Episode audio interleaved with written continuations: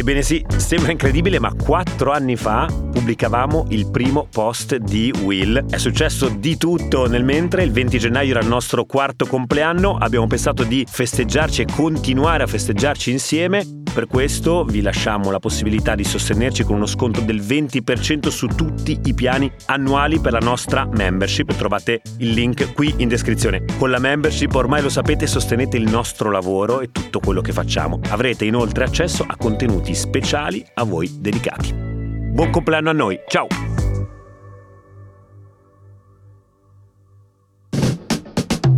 Nel settimo episodio della prima stagione di questo podcast avevamo raccontato l'incredibile ascesa e rovinosa caduta di Sam Bankman-Fried. Bankman è il giovanissimo founder che nel 2019 ha dato vita a FTX, la società di criptovalute schizzata alle stelle e poi sprofondata negli abissi di un gigantesco fallimento. Ora riprendiamo dall'epilogo di quella storia per raccontarne un'altra. L'11 novembre del 2022 il noto avvocato e curatore fallimentare John J. Ray III viene nominato CEO di FTX. La società di criptovalute ha appena avviato il Chapter 11, ossia la procedura del codice statunitense che consente alle imprese di avviare un processo di ristrutturazione dopo aver dichiarato il fallimento. La prima dichiarazione di John Ray da neo amministratore delegato è in tanti anni non avevo mai avuto a che fare con un simile disastro nella gestione di un'azienda, né con un tale vuoto di informazioni finanziarie affidabili. E pensare che John, appunto, di fallimenti ne sa dir poco abbastanza. Ma se FTX ha scalato la sua personale classifica, il primo posto deve ancora contenderselo con un altro crack dalla portata storica forse inarrivabile. Possiamo dirlo, il crack dei crack. Bisogna riavvolgere il nastro di quasi 20 anni e tornare a quando John è stato il liquidatore di un'altra azienda fallita e travolta dagli scandali finanziari. Si tratta di una vicenda clamorosa, durata molto più di FTX e ben più radicata nell'economia reale rispetto alle valute digitali di Bankman Fried. E qui un saluto a Riccardo Bassetto che, che ne dica rispetto a quanto reali siano le e Io saluto anche Sammy perché io voglio bene. Anche Sammy, giustamente, giustamente sappiamo chissà se ci sente sicuro, da Gabbio sicuro. Dove, dove, ora, dove, ora, si trova. È abbonata a Will, lo sai, no? Abbon- ha fatto la membership di Will.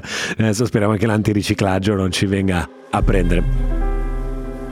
Si tratta di una frode gigantesca, ritorno alla nostra storia e del collasso di una delle più grandi multinazionali della storia degli Stati Uniti. Un fallimento che ha segnato profondamente la corporate culture americana. Io sono Riccardo Haupt. E io sono Raffaele Coriglione. Questa è la seconda stagione di Mele Marce, il podcast prodotto da Will Media e scritto da I Diavoli che racconta l'ascesa e la caduta di incredibili start-up, mitologici unicorni, manager visionari e carismatici founder che, dopo aver toccato il cielo con un dito, sono crollati fino a venire processati da quello stesso sistema che gli aveva permesso di emergere.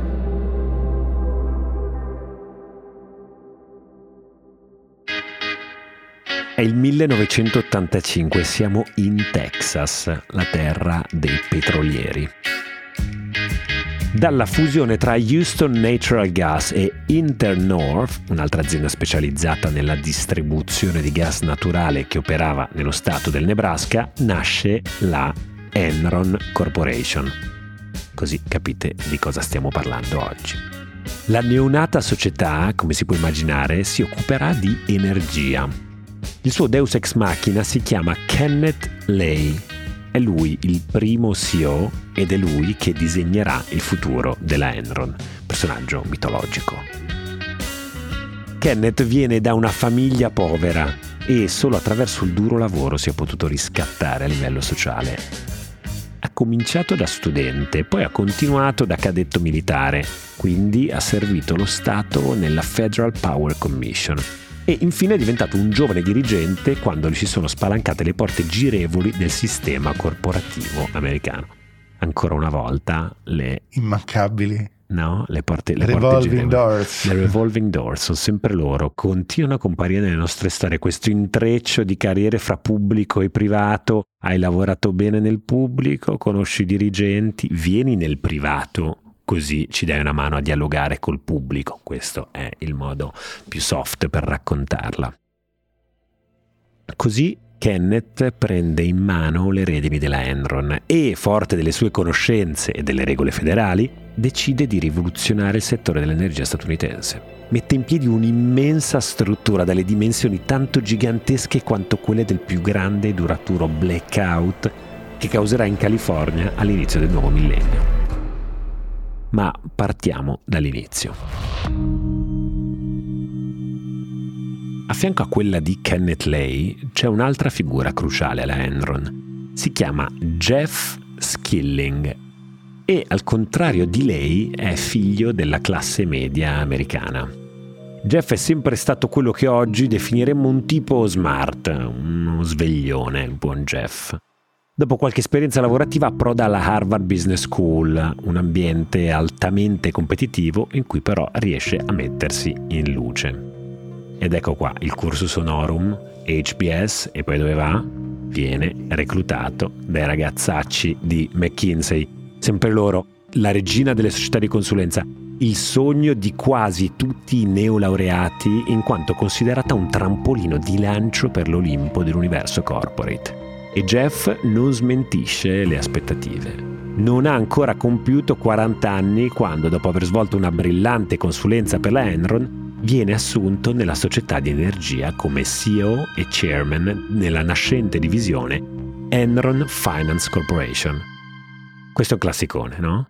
Il consulente McKinsey che fa carriera, si becca un po' di bonus.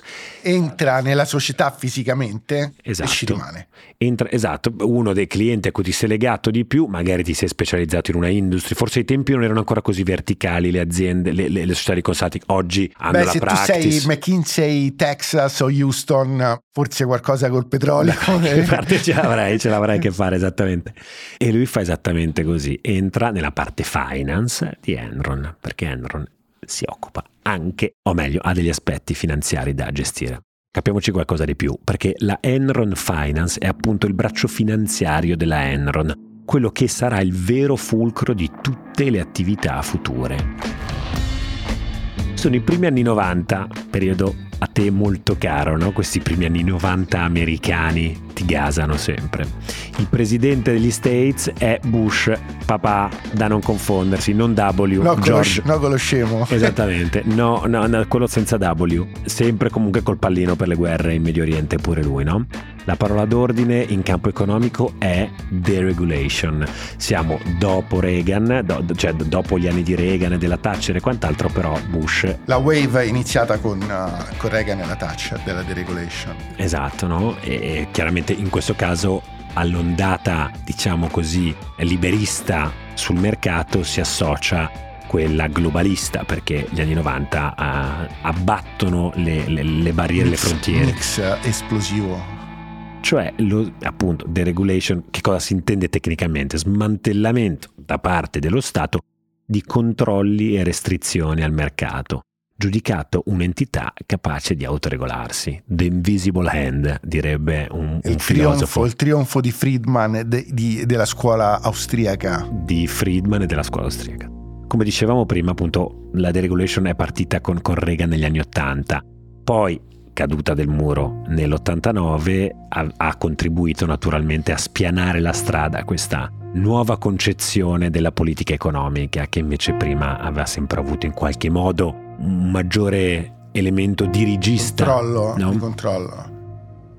Deregolare significa, secondo questa, diciamo così, dottrina, uh, liberare energie e creare nuove opportunità, ma soprattutto significa dare libero sfogo al free spirit della tradizione americana. Muoversi nel segno di Ayn Rand, la filosofa sostenitrice dell'individualismo ed egoismo razionale. Interessante, eh, l'egoismo razionale ai tempi dell'altruismo efficace. È interessantissimo, è, cioè, è proprio il segno di un'epoca, è veramente il segno di un'epoca. No? All'epoca si credeva ciecamente nella forza nel mercato e non solo, ma anche nella forza individuale dell'imprenditore. Cioè, se io ti metto nelle condizioni di perseguire al meglio i tuoi obiettivi egoistici, il sistema alla fine ne beneficerà. Sì, il, il famoso si chiama trickle down, cioè nel momento in cui l'imprenditore elimina tutti i lacci e lacciuoli no, dell'amministrazione pubblica, riesce a creare t- tanta ricchezza che ne beneficiano anche i più poveri.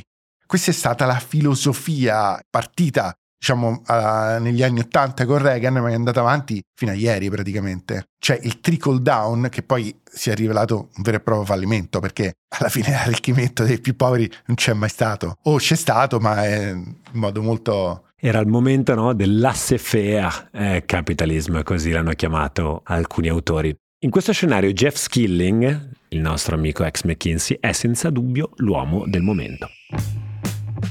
La deregulation per lui è un mantra, è giovane e arrogante, ma anche molto preparato e all'avanguardia, mentre l'industria energetica è ancora vecchio stampo e piena di regole.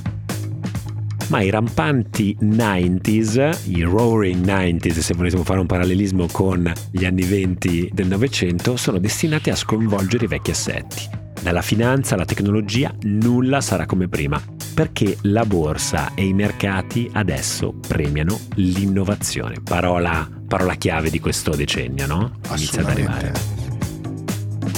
Il buon Jeff lo sa e la sua prima grande intuizione è innestare i meccanismi del mondo finanziario nel settore energetico. Che ricordiamolo, erano mondi slegati, oggi è scontato immaginarli uniti, però energy, mondo parapubblico, regolamentato, eh, fisico, che, fisico. Esattamente, finance invece era tutto un altro campionato. Intangibile. Quasi fosse un alchimista, il nostro Jeff comincia a trasformare le semplici forniture di gas in complessi prodotti finanziari. La Enron Finance infatti non produce affatto energia, la compra e la rivende. Trading questo, no? È tecnicamente trading. Te li ricordi i trader, amici tuoi? Eh, guarda sì. E grazie a un meccanismo finanziario ci guadagna tantissimo. Ora è importante capire come funzionano no? queste forniture di energia. In primis bisogna spiegare che sono basate su contratti pluriennali, tipicamente, no? E, e, Jeff eh, che cosa fa in questo, in questo contesto? Riesce a cambiare le regole del gioco dando un valore contabile attuale a forniture che saranno erogate in futuro. Questa è già no? la prima componente, diciamo, di finanza creativa del dottor no, Allora, questo è veramente portato dal mondo delle banche di investimento, dove un trader, ad esempio di derivati, fa un trade a, a 15 anni, no? Ma quel trade viene contabilizzato con un profitto nel momento in cui viene fatto ed è la famosa pratica del mark to market.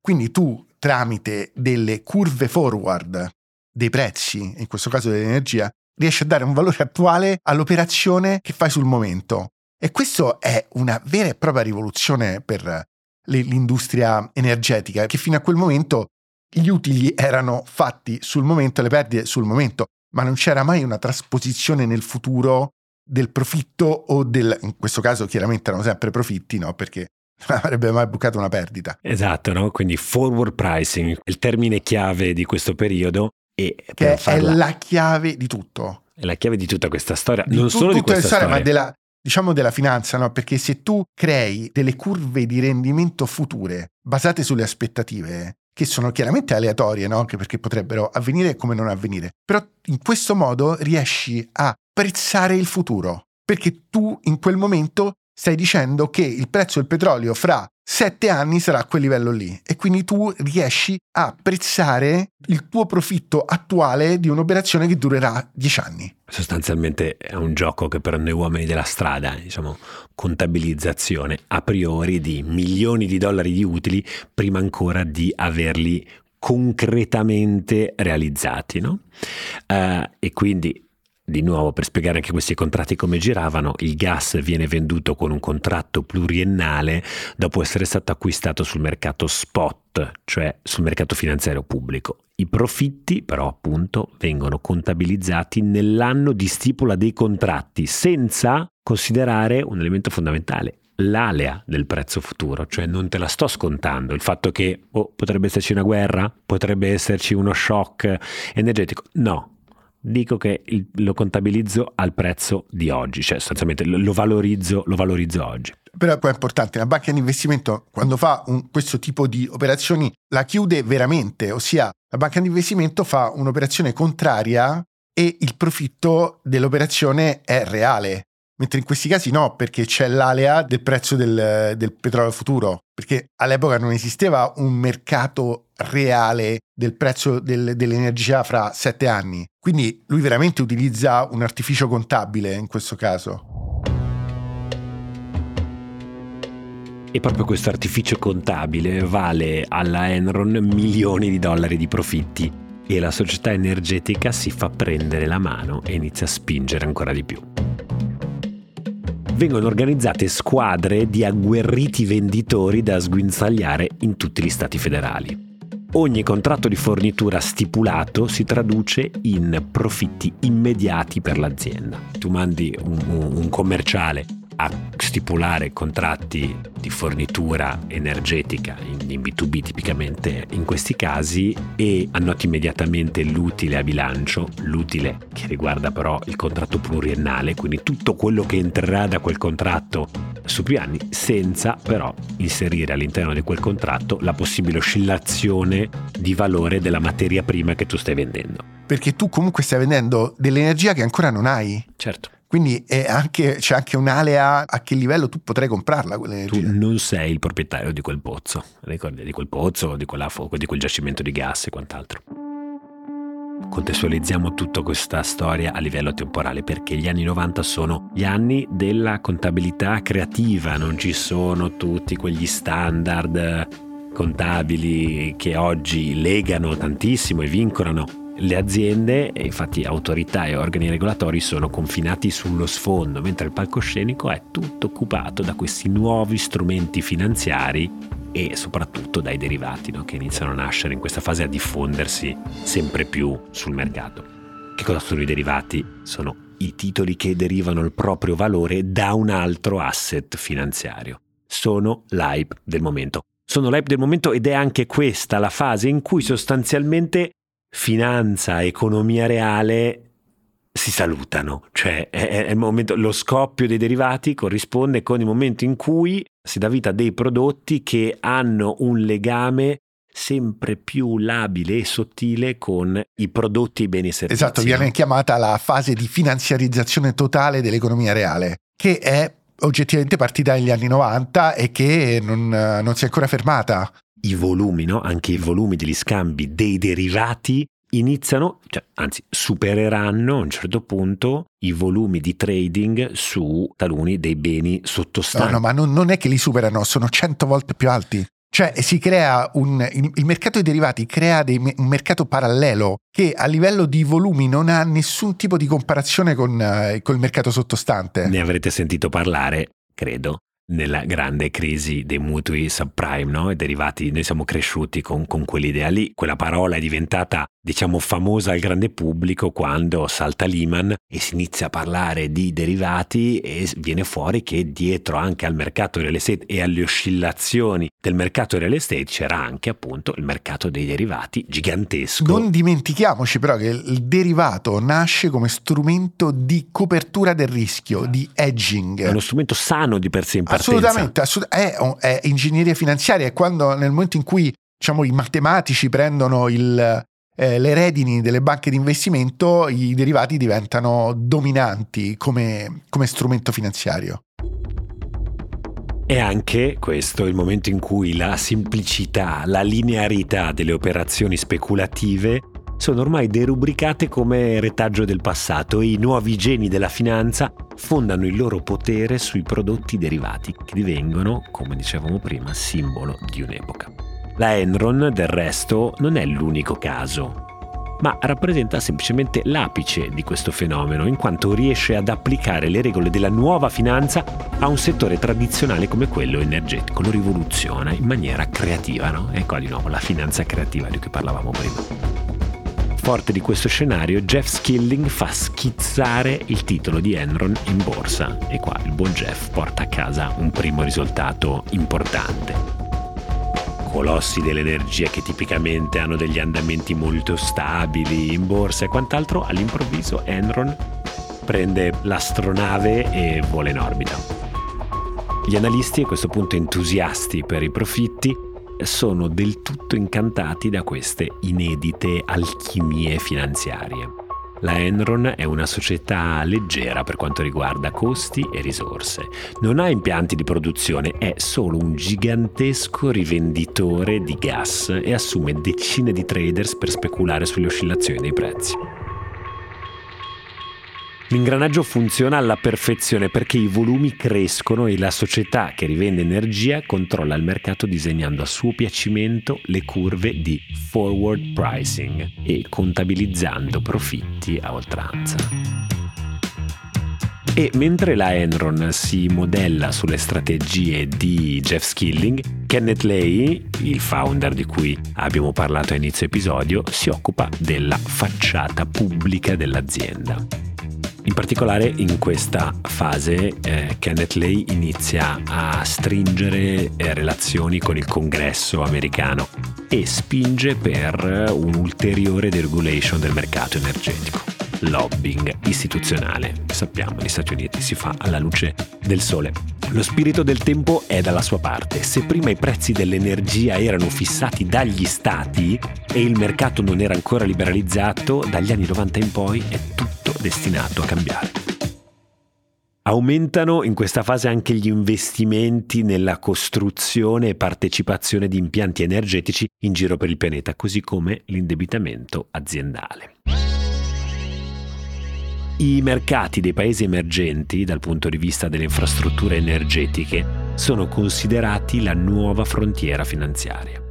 Rappresentano l'inedito bacino di estrazione per le aziende delle potenze mondiali in primis per le aziende degli Stati Uniti. Sono sempre loro, sull'energia iniziano a puntare forte.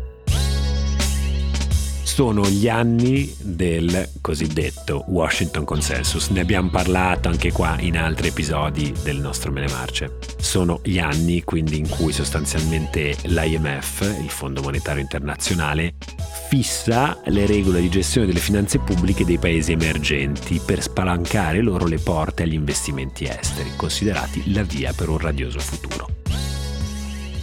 Praticamente il Washington Consensus diventa una sorta di surrogato per le aziende americane o estere che vanno a investire nei paesi emergenti dove lo stato di diritto è più fragile, quindi è una sorta di valvola di sicurezza nel momento in cui le cose dovessero andare male, a quel punto interviene sempre il Fondo Monetario Internazionale, fissa delle regole di risanamento del paese e in teoria gli investimenti esteri nel paese emergente vengono salvati da questi interventi.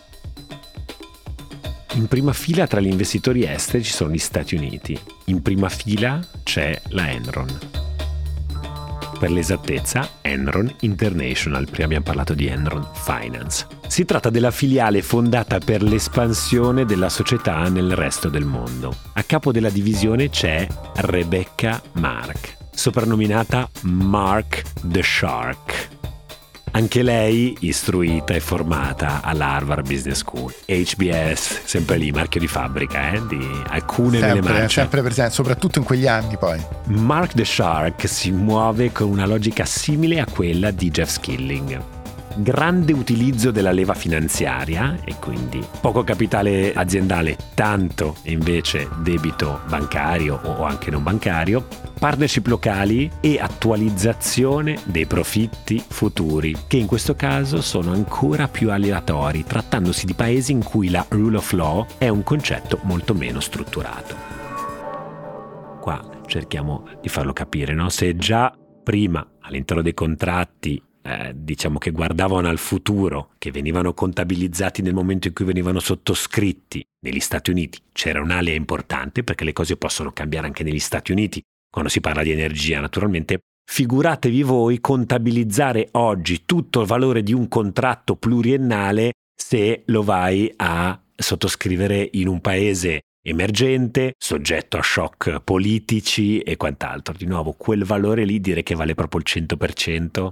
No, qui assolutamente l'aleatorietà aumenta, soprattutto qua vengono contabilizzati non dei contratti, delle, delle vere e proprie partnership nuove, delle aziende che insieme ad altri Enron fa, però sempre con la stessa logica, ossia di eh, contabilizzare il profitto nel momento in cui viene stipulato il contratto e senza considerare nessun rischio. E tu pensa fare un'operazione in un mercato emergente, i rischi sono enormi e lo vedremo. Emblematica in questa fase è la costruzione dell'impianto di Dabol nello stato indiano del Maharashtra. L'impianto costa oltre 3 miliardi di dollari, è uno dei più grandi investimenti stranieri in India. I lavori cominciano nel 1992 e il deal prevede l'edificazione di una centrale elettrica alimentata a gas.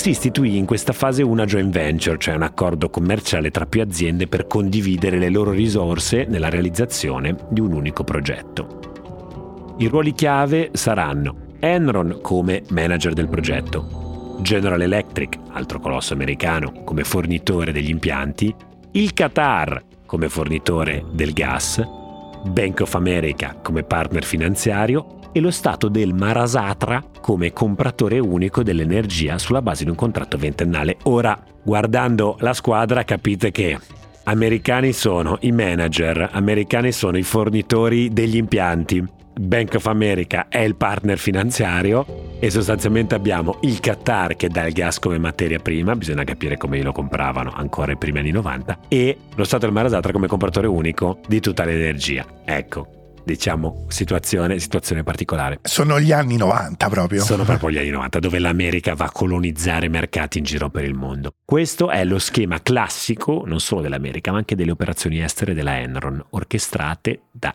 Rebecca Mark. Mark the Shark. Rebecca segue tutta la filiera operativa ma soprattutto si occupa di intessere relazioni con le autorità locali per ottenere tutte le autorizzazioni necessarie. Una volta siglati i contratti la joint venture viene immediatamente contabilizzata dalla Enron come profitto sulla base di previsioni che escludono a priori criticità e imprevisti vari. Basta il contratto che regolerà tutto quello che questa joint venture produrrà negli anni successivi, quindi si fa una scommessa su quanto arrenderà effettivamente e via. Nessuna alea e nessun edging in questo caso. Ed è qui che di nuovo ritorna un termine importante nel mondo dell'economia, il moral hazard, no? L'azzardo morale in un'operazione di questo tipo è gigantesco, perché la mancanza totale di una valutazione dei rischi, famoso risk management di cui poi verrà accusato molti anni dopo anche SBF nel mondo delle start-up, consente di contabilizzare profitti incerti come sicuri, come certi, spingendo così il valore dell'azione sempre più in alto e distribuendo bonus milionari a tutti i manager. Rebecca Mark e Jeff Skilling in questa fase, come tutti i manager che si rispettino, vengono pagati milioni di dollari senza subire alcun tipo di verifica sulla reale fattibilità delle loro operazioni. Poi ricordiamoci, sono loro i capi dell'azienda.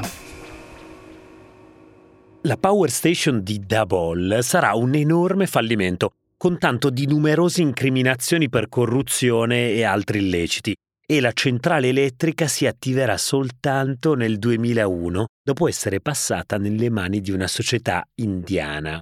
Eppure i propositi della Enron in quegli anni erano chiarissimi. Chiudere più operazioni possibili, attualizzare i profitti e mostrare agli analisti una crescita costante degli utili. Raffi, questa storia della crescita costante degli utili, come gioca nella narrativa di Enron? Enron praticamente basa tutta la sua narrativa finanziaria sul fatto che ha degli utili in crescita, però che sono costanti. Che vuol dire che praticamente si discosta dalle trading house più tradizionali. Ad esempio, Goldman Sachs tradava commodities, però aveva una volatilità degli utili molto alta, perché eh, è la natura no, del trading che ti porta ad avere volatilità degli utili. Enron che voleva? Voleva invece avere una crescita stabile degli utili perché in questo modo il multiplo di borsa aumentava. Enron era riuscita ad avere, tramite macchinazioni contabili, dei eh, multipli che crescevano regolarmente e quindi giocava in quel game, in, nel game di, di, queste aziende che non solo sono tecnologiche, ma che hanno anche sempre degli utili in crescita. Torniamo alla borsa degli anni 90, perché infatti durante il bull market, un periodo di rialzo dei mercati, vengono premiate le cosiddette growth stock, ossia le azioni che garantiscono una crescita costante. Le azioni del settore tecnologico o di tutto ciò che sembra all'avanguardia rientrano proprio in questa categoria. Motivo per cui il gioco di Kenneth Lay, Jeff Skilling e Rebecca Mark è sempre stato quello di convertire il settore energetico, percepito come old fashion, in qualcosa di più accattivante, qualcosa in grado di raccogliere l'hype del momento. E anche questa non è una novità per gli ascoltatori e le ascoltatrici di Mele Marce. Per ben sei anni Enron viene insignita da Fortune Magazine del titolo di azienda più innovativa d'America e i suoi manager visionari finiscono su svariate copertine. Raffi, qui però dobbiamo spiegare meglio qual è, in quella fase storica, il rapporto fra i manager, le aziende che gestiscono e il loro capitale sociale, le loro azioni. All'epoca c'era un utilizzo enorme delle stock option no, date ai manager. Dare delle stock option vuol dire che il dipendente, in questo caso i dipendenti di alto livello, i manager, hanno quello che si chiama skin in the game, no? che vuol dire che partecipano all'utile dell'azienda ed è una cosa assolutamente positiva no? nel, nel, quadro diciamo, di un'attività aziendale. Ma in questo caso però che succede? Che l'azzardo morale di questi manager diventa elevatissimo perché avendo questa partecipazione enorme al successo dell'azienda da un punto di vista dell'andamento borsistico, fanno di tutto per far salire il, il valore di borsa perché solo in quel modo riescono a monetizzare le loro opzioni. Intanto il meccanismo continua. I vertici della società guadagnano cifre da capogiro attraverso le stock option assegnate dal board aziendale. Una specie di circolo allo stesso tempo virtuoso e vizioso. Le operazioni opache e piene di rischi si trasformano in profitti contabilizzati, anche se non reali. Il valore delle azioni viene gonfiato artificialmente dalla contabilità creativa e aiuta i manager a esercitare le opzioni e incassare enormi plusvalenze. Per questo gli stipendi pagati dalla Enron non sono così alti, perché i guadagni individuali sono in realtà legati alle performance delle azioni. Ok Raffi, quindi parliamo di un circolo virtuoso o vizioso? Viene da dire, le stock option nascono come strumento virtuoso perché servono ad allineare gli interessi dei manager con quelli degli azionisti, che storicamente invece erano separati e talvolta anche confliggenti. In questo caso, però, diciamo che il circolo diventa vizioso, o sbaglio? Il trade-off è quello, cioè Erro non pagava stipendi milionari, ma dava stock option. Per quello che dicevo prima, per dare skin in the game a chi lavorava dentro, ossia guadagnavano tanto se il prezzo dell'azione saliva e quindi tutti erano tutti concentrati su un, unico obiettivo, far salire il prezzo dell'azione. E questo chiaramente ha provocato all'inizio un grande successo, ma alla fine è la natura del disastro è proprio questa. E quindi profitti immediati anche se basati su previsioni future. Affari su scala globale, valore azionario che lievita di giorno in giorno. Un simile impero però non nasce dal nulla, né può contare solo sui suoi condottieri. La Enron Corporation si avvale infatti di una fitta e potente rete. In primis ci sono le banche di investimento che incassano decine di milioni di dollari di consulenze e per questo restano fedeli alla società che rivende energia. La carriera di un banchiere tipo, che negli anni 90 ha la fortuna di avere la Enron come cliente, spicca letteralmente il volo e può garantirgli bonus milionari. Anche gli analisti chiudono gli occhi sulla contabilità, per così dire, creativa della Enron. La società può godere infatti della produzione dell'intera street finanziaria. Si tratta in buona sostanza di un intreccio complesso finanziato da capitali fittizi che presto si trasformeranno in una montagna di debiti. Ok Raffi, questo è il momento della storia in cui si coglie bene il rapporto fra la mela marcia e il resto dell'albero. Consulenti, banche di investimento, insomma scandali di queste dimensioni non possono nascere così dal nulla. E il rapporto, il conflitto di interesse in particolare fra Enron e le banche, devo dire, è impressionante. Eh?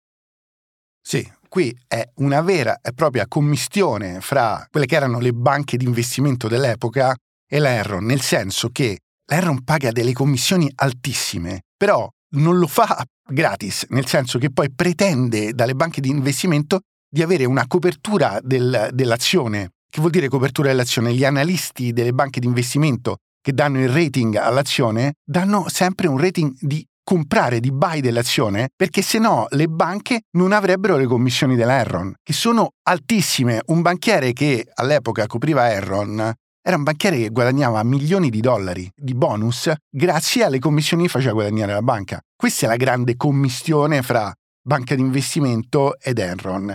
E senza, diciamo, questo accordo tacito è chiaro che l'azione non sarebbe decollata come è decollata, perché gli analisti erano incentivati a dare dei rating ottimi alla, all'Enron e a chiudere tutti e due gli occhi su quella che poteva essere una, diciamo, contabilità creativa.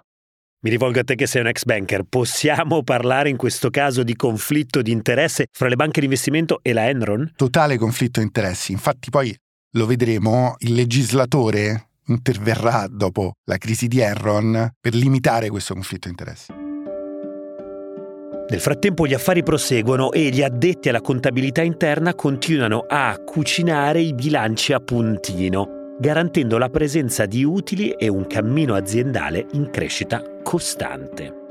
Il più abile dei cuochi si chiama Andrew Fastow. Viene da una famiglia della classe media del New Jersey e si è laureato alla Northwestern di Chicago. Comincia a lavorare alla Continental Bank dove si occupa di securitization. La securitization è una pratica di ingegneria finanziaria che lascerà il segno, soprattutto nella Great Financial Crisis del 2008.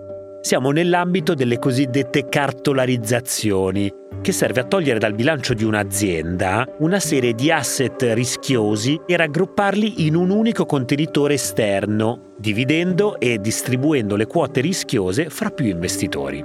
Di per sé non è altro che una tecnica per ridistribuire il rischio e alleggerire i bilanci, ma è anche un'ottima operazione di window dressing, una sorta di lucidatura per la vetrina della contabilità aziendale, allo scopo di mostrare risultati migliori. Le cartolarizzazioni di cui Andrew Fastow è un esperto sono perfette per la Enron consentono infatti alla società di rimpacchettare partecipazioni e investimenti in perdita, farli uscire dai bilanci tramite veicoli finanziati dalla stessa Enron e partecipati da prestanome o banche amiche per simulare la legittimità dei veicoli stessi. Raffi, proviamo a spiegare un po' meglio però questo concetto di cartolarizzazioni, perché anch'io quando lavoravo in un grande grosso studio legale mi ricordo che erano il mio incubo. Che cosa sono e soprattutto che cosa rappresentano all'interno di questa storia?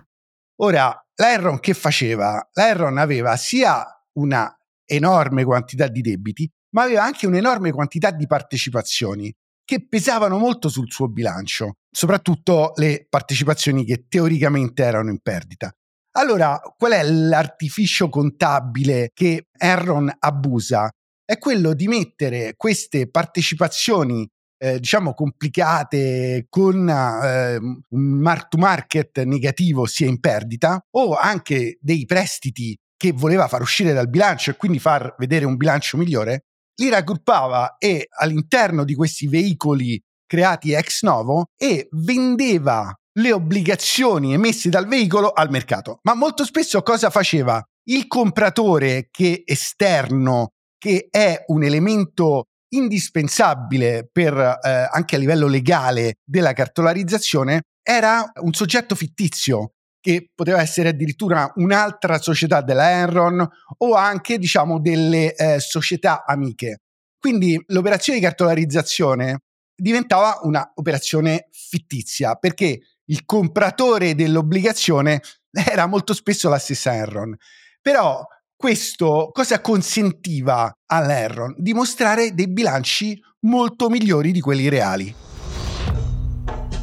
Così Andrew diventa l'uomo della pioggia, il Rainman della Enron e comincia a produrre i profitti che mancano per garantire una crescita costante degli utili. Gli SPV Special Purpose Vehicle ideati da Andrew infatti comprano sempre gli asset della Enron a prezzi più alti, garantendo plusvalenze continue. Il problema è che il compratore occulto è sempre la stessa Enron che così finisce con il caricarsi di perdite future. La manovra ideata da Andrew Fastow assicura alla Enron la benevolenza degli analisti, che non solo etichettano le azioni della società come growth stock, ossia appunto azioni che garantiscono una crescita costante, ma ne certificano anche la solidità e la totale assenza di volatilità. Qui però ho bisogno del mio compagno di banco che mi contestualizzi un po' meglio questa strategia.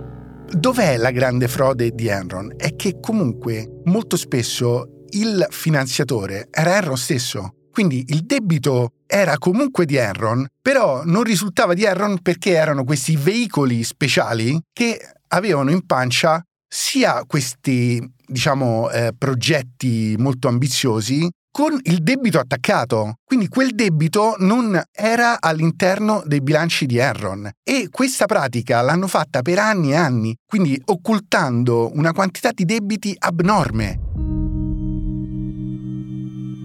Il grande timore di lei e Skilling è sempre stato che il mercato equiparasse la Enron a una trading house di commodities, riducendone così l'appetibilità da parte degli investitori. Le banche come Goldman Sachs infatti in quegli anni hanno una valutazione borsistica più bassa proprio perché valutate attraverso un parametro legato a un multiplo degli utili prodotti. E se l'utile è eccessivamente legato ai proventi del trading, viene considerato più volatile e quindi viene associato a un multiplo più basso. Ecco spiegata l'ossessione di Jeff Skilling, cioè dimostrare a tutti i costi che la Enron produce utili in crescita costante e del tutto scollegati dalle fluttuazioni del mercato, facendosi così premiare con un multiplo sugli utili più elevato. L'azionista non sa nulla perché viene, diciamo, rispettata questa contabilità creativa, no? che diciamo, per, per, molti anni non è stata setacciata, non c'è stato nessun lente di ingrandimento no? su questa eh, contabilità creativa. Perché? Perché il mercato saliva. Andrew Fastow diventa quindi una figura centrale nella società e comincia ad accumulare sempre più potere. Ma di pari passo al potere accumulato cresce anche la convinzione di poter agire come vuole. Crea così un fondo di cui lui stesso è il gestore e si vende le partecipazioni della Enron da monetizzare. Il conflitto di interessi è a dir poco gigantesco. Fastow in sostanza vende a se stesso le partecipazioni e poi, attraverso un accordo preventivo tra lui e Enron, le rivende a un veicolo della società da lui stesso ingegnerizzato. E con questa mossa guadagna milioni di dollari e continua a costruire profitti fittizi per la Enron. Va bene, Raffi, ti vedo in ebollizione. Cerchiamo di capire dove questo meccanismo pensato da Fastao ci sta lentamente ma gradualmente accompagnando nella nostra storia. Beh, nel momento in cui diciamo, la finanza creativa esonda e soprattutto hanno bisogno di creare sempre più utili, si arriva alla vera e propria frode ma anche verso l'azienda, cioè non più solamente verso gli investitori, perché Fastow che fa? Crea questi fondi di cui lui è il gestore che comprano e vendono delle attività di Enron a prezzi prestabiliti, cioè che praticamente decide lui. E non solo fa questo, ma anche riesce a coinvolgere investitori terzi eh, nel partecipare a questi fondi, proprio perché il gestore è lui e lui ha il controllo totale di, di quello che entra e esce dalla Enron. Quindi questa è una vera e propria frode interna ad Enron stessa. Ma è importante ricordarlo, Andrew Fastow non è da solo. Oltre alle banche di investimento ad avere ottimi rapporti con lui ci sono infatti anche i revisori dei conti, che non si accorgono di nulla.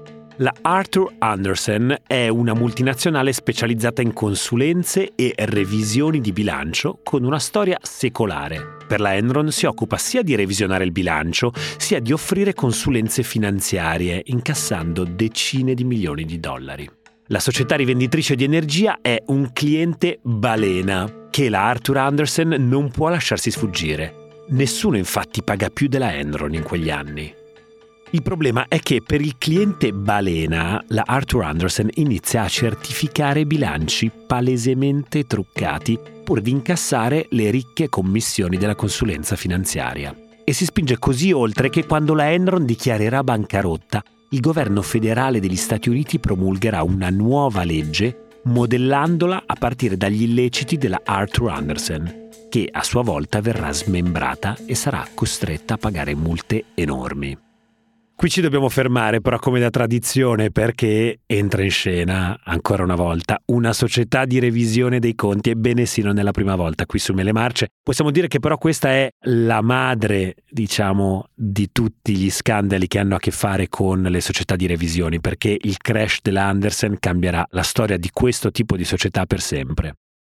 Beh, Arthur Andersen in teoria è quella che dovrebbe controllare e certificare i conti dell'Enron e chiaramente non lo fa, nel senso che lo fa eh, seguendo i dettami della Enron stessa. Perché anche lì, cioè molto simile al discorso delle banche di investimento, ma qui è molto più grave la situazione.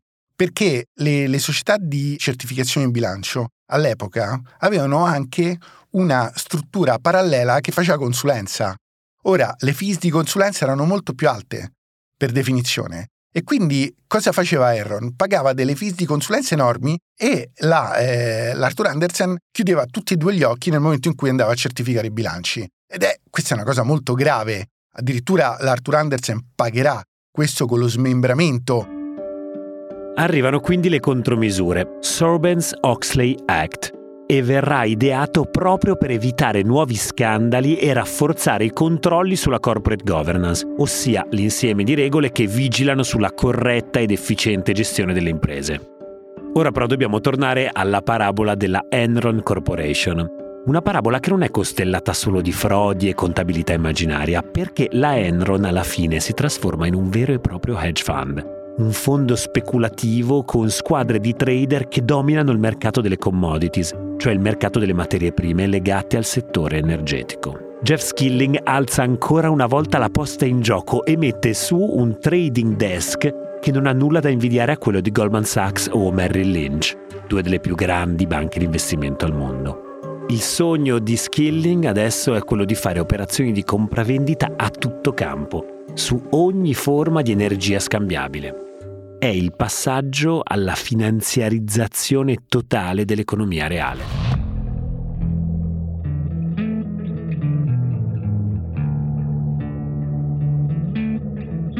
Siamo alla fine degli anni 90, il nuovo millennio sta per bussare alla porta e internet sta per diventare sinonimo di globalizzazione la Enron si getta a capofitto in quella che è considerata la nuova corsa all'oro. Investe milioni di dollari nei futuri impianti a banda larga. Le telecomunicazioni in questa fase hanno valutazioni stellari e Jeff Skilling non vuole lasciarsi scappare l'ultimo e più promettente miglio della sua incredibile cavalcata. Lo chiamano The Last Mile ed è quello che va dalle centraline fin dentro le case dei potenziali utenti.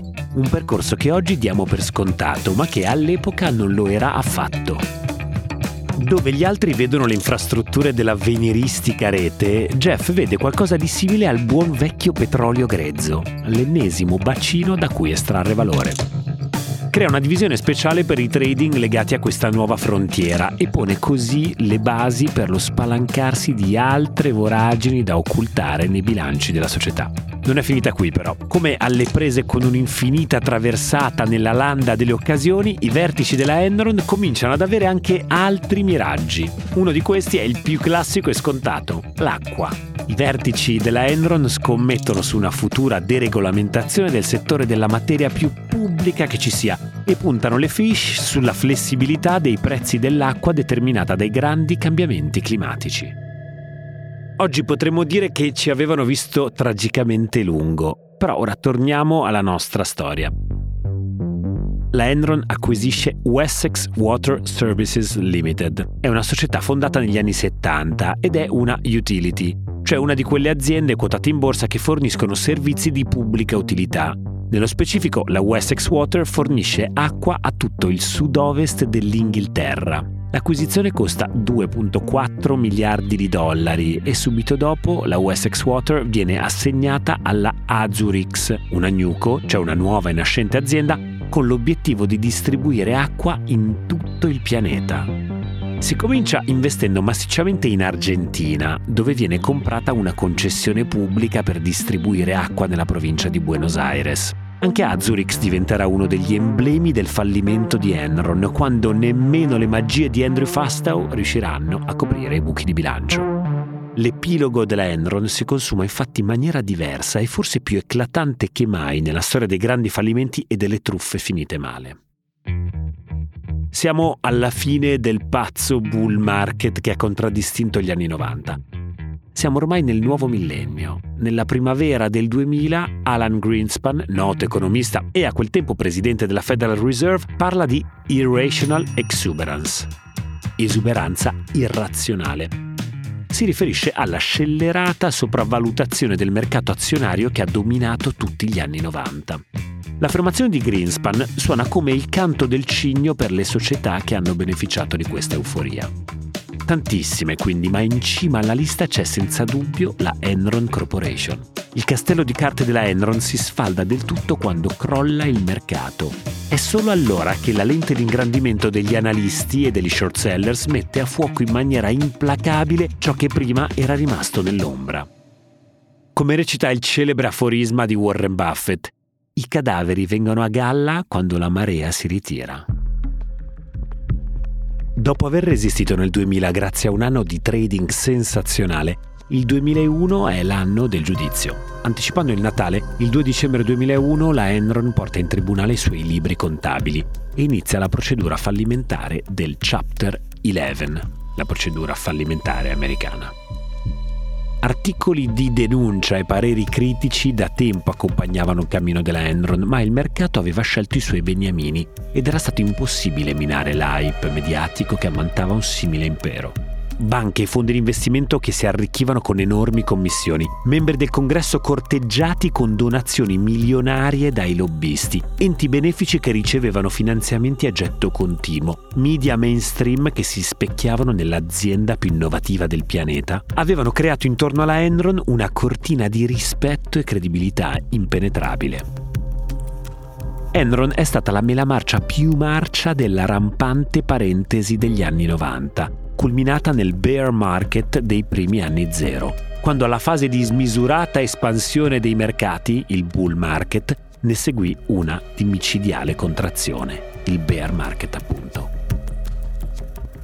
Nel 2000, a marzo esattamente, inizia una eh, crisi eh, molto pesante dei titoli tecnologici americani, detta anche la crisi del dot com, eh, innescata da un commento di Alan Greenspan all'epoca il governatore della Federal Reserve che dice che c'era una esuberanza irrazionale sui mercati.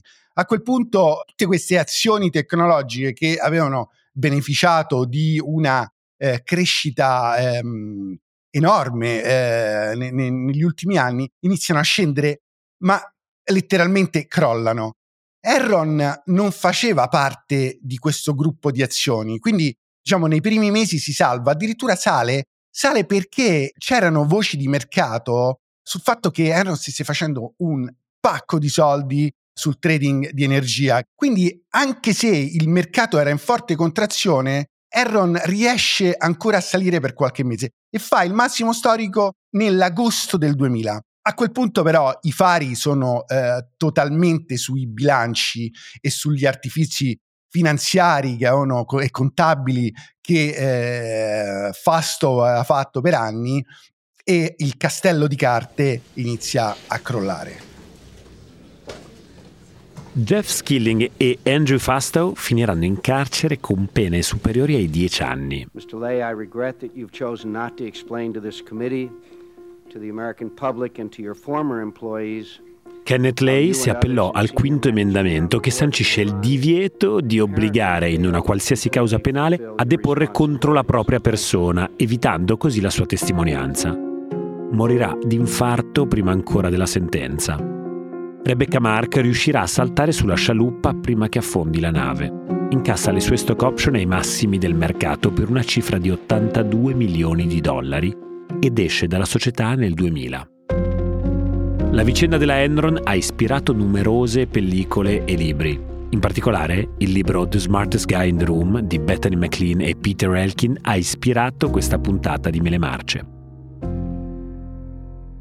Enron era sì l'archetipo di un perfetto di una parentesi storica, ma era anche la punta di un iceberg, perché la prassi di avere una contabilità creativa era molto diffusa e infatti di lì a poco falliranno un enorme numero di aziende, fra cui la, la più importante fu la Worcom, proprio perché queste aziende abusavano di questi strumenti finanziari per mascherare la realtà del loro bilancio e dei loro conti economici.